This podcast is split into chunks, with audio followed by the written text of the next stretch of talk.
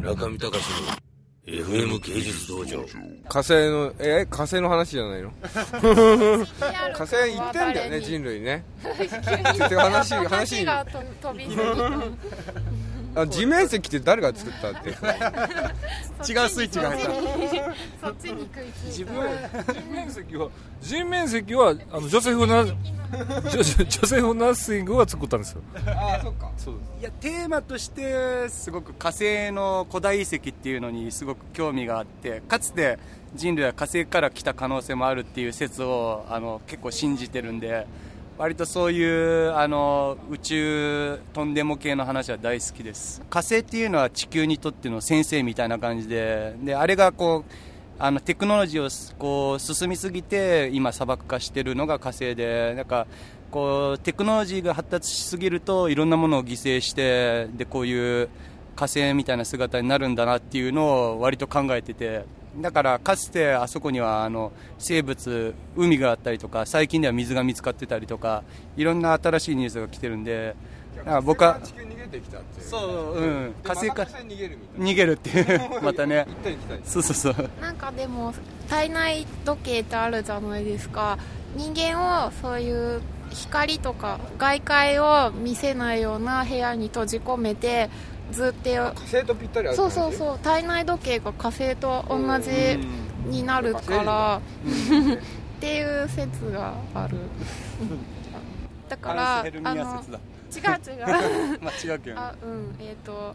すいません、いろんな単語が出てあの体内いちじかん余るんだよね、時間が にじゅうよんてんごじかんとか、うんうん、になっちゃって、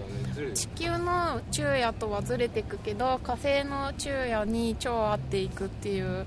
そう、それでなんか火星から来た説があるっていうのがあるんです。火星から来た感じですかね。火星何星？女性女性多分ね、あの平行宇宙っつってなんか別のなんかこう次元が違うところから来た、本当にあの例えば シーディーアール 君撮ってみてもあの実生活では絶対に社会とは絶対馴染めないタイプの子なんでで実際そうだし、で自分もあんまり社会に出た経験がないんで多分実生活はさっぱり分かんないっていう感じで、でみんな多分そんな感じのが集まってるねだけどみんなその道のプロみたいな人たちがいて、例えばダンさんはドラマをこうもういちねんのもうほとんどドラマとして過ごしてて、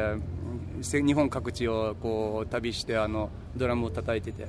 で シーディーアール 君はプロのプラスいろんなイベントに出て人を楽しませるパフォーマンスもすごい優れたあのトラックメーカーだし、で絵も描くよね。そう絵も描く。でモーリーさんはあのいろんなイベントをこう起こしたり、まあ、とにかく手広くいろんなことをやって、顔も超広いし実際の顔も広いっていう感じだ髪の毛は超長いね。こんなぐらいこんなぐらいですねあ、そうだね、好きだったもんね前。好き、まあ、自分はのらりくらりとこういう面白い人たちを取り集めて、でまとめてバカバカしいのを作ってって、で、まあ、みんなにこう楽しんでもらえる責任者としてサーカス団の団長みたいな感じのノリこのあれですよね、このサーカス団今年にせんじゅういちねんしがつじゅうごにちにですね、うん、アルバムを発表しましたね、うんえー、スーパースっていうタイトルで出ましたけども、こう、ね、これぜひ皆さん聴いてほしいところなんですけどもね、全国の シーディー ショップそしてネットでも聴けますので、ぜひ、えー、会場でも売るし、そうやね、俺がユニオンで買ったメンバーなのに買ってんだよ、メンバーで買ったユニオンで買ったからねメンバーでこう、メンバーでこうだ買った、ほんまそれは申し訳ないそうなんですよ、だってファンだもんありがとう、ありがとう。村上隆の エフエム 芸術道場。